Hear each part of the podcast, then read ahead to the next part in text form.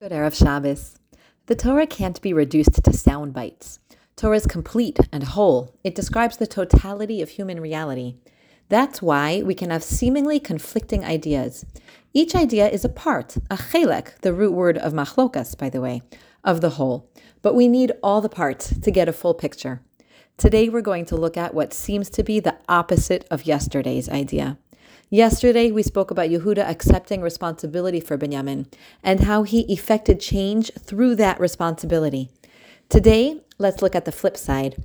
For it is true that though we must take actions for things for which we are responsible, the outcome of those actions is completely out of our hands. We don't have responsibility for results. Parshas Vayigash is the climax of the Yosef story. Yosef dramatically revealed himself to his brothers, was reunited with his family.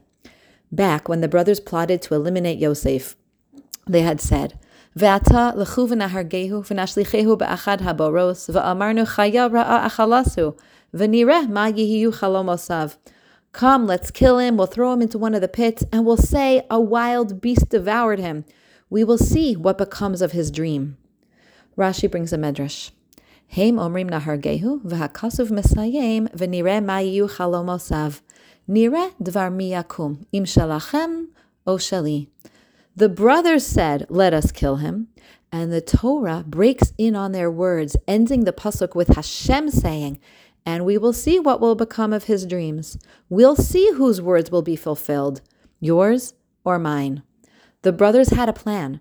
They thought they were responsible to take action, and they did. But the outcome was very different than they had planned, because nothing, absolutely nothing, will overpower Hashem's plan.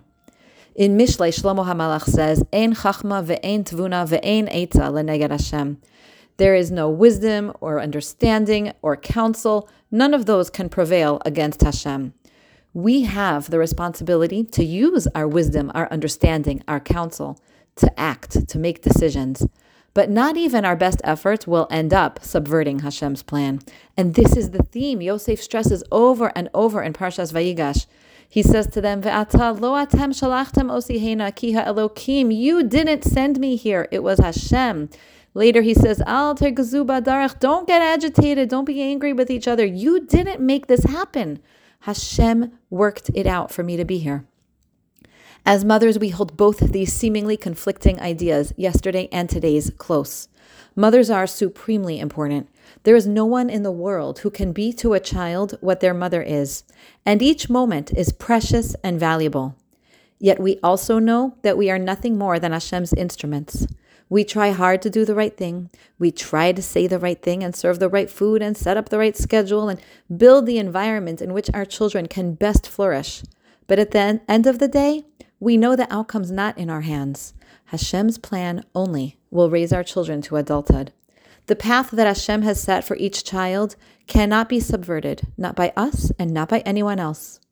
It sounds like a difficult dichotomy, but so much of living life as a Torah Jew involves holding two opposing realities. They're both true. Lo alecha hamlacha ligmor. We don't have the responsibility or the ability to control the outcome, how our children will grow. But Lo'ata ben chorin, we still have the obligation to stick with it day after day, doing our best, but letting go of the outcome. The more we adopt Yosef's attitude as our own, the easier it is for us to ride through the challenges and setbacks of life with our children. Vayishlacheni Elokim lifneichem, Yosef said, "Hashem sent me before you to give you sustenance and a future. You thought you had harmed me, but Hashem made the opposite happen." Because while we are responsible to do our best day by day, we know that Dvar Hashem Yakum LaOlam, it's Hashem's word that controls and creates reality. That is the duality we each live with in our own lives and for our children. I wish you a wonderfully good, peaceful Shabbos.